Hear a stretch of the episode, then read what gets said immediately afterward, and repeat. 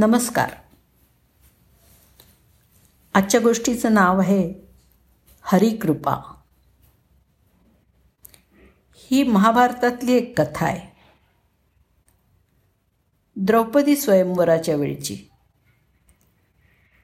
देशोदेशींचे शूर रथी महारथी या स्वयंवराचा पण आपणच जिंकू अशी दर्पोक्ती करत आपापल्या आसनांवरती विराजमान झाले होते.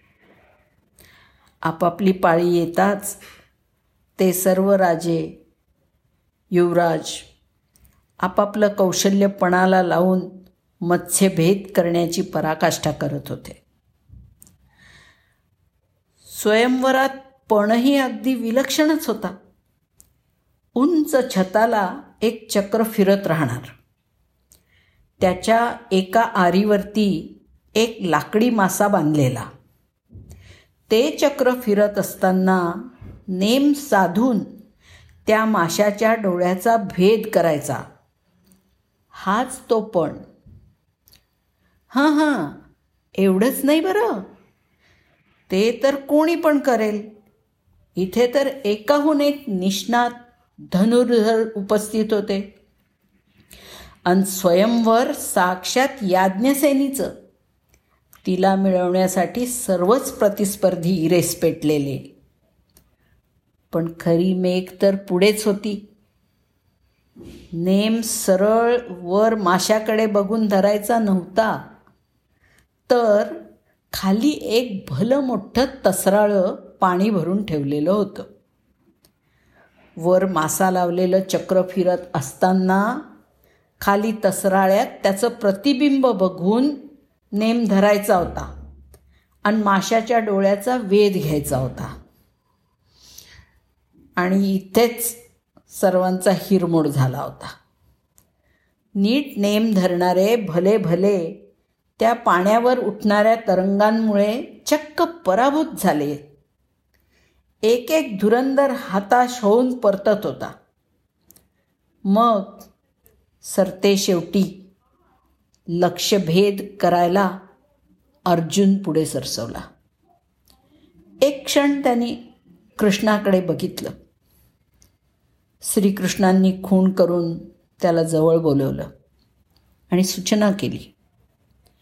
हे बघ मन शांत ठेव. नीट वीरासन घाल. धनुष्यावरती बाण चढव. प्रत्यंच्या ओढल्यावर हात अगदी स्थिर ठेव. पापणीसुद्धा लावू देऊ नकोस. नेमक्या क्षणी तीर सोड आणि बाकी मी पाहून घेईन. अर्जुन हसला. काय झालं? का हसलास? कृष्ण म्हणाला. त्यावर अर्जुन म्हणाला कृष्णा विरासन मी घालणार. नेम मी धरणार. तीर पण मीच सोडणार. तुला करायला बाकी उरलंच काय? आता स्वतः कृष्ण असला पार्था हे सर्व तुलाच करायचं आहे मी फक्त तेवढंच करणार आहे जे तुला नाही जमणार. ते काय असणार आहे? सांगू? जमेल तुला? कृष्ण म्हणाला. सांग बघू. अर्जुन म्हणाला. मग कृष्ण म्हणाला त्या तसराळ्यातलं पाणी स्थिर ठेवण्याचं काम माझं. एक क्षण विचार केल्याबरोबर अर्जुन शहारला. सावध झाला. दुसऱ्या क्षणी डोळे मिटले. आणि मनोमन कृष्णाला वंदन करून पण जिंकायला आत्मविश्वासाने पुढे सरसावला. आणि पुढे काय झालं?